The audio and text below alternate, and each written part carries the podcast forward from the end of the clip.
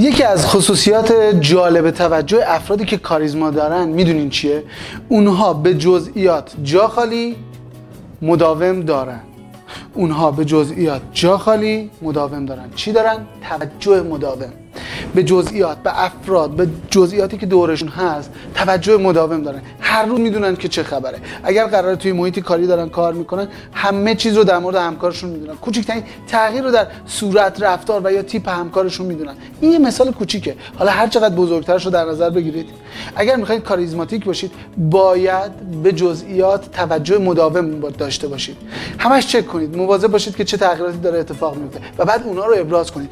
هوش خودتون رو نشون بدید. با این کار افراد خیلی بهتون توجه میکنن و کاریزماتیک تر میشید. موفق باشید و کاریزماتیک.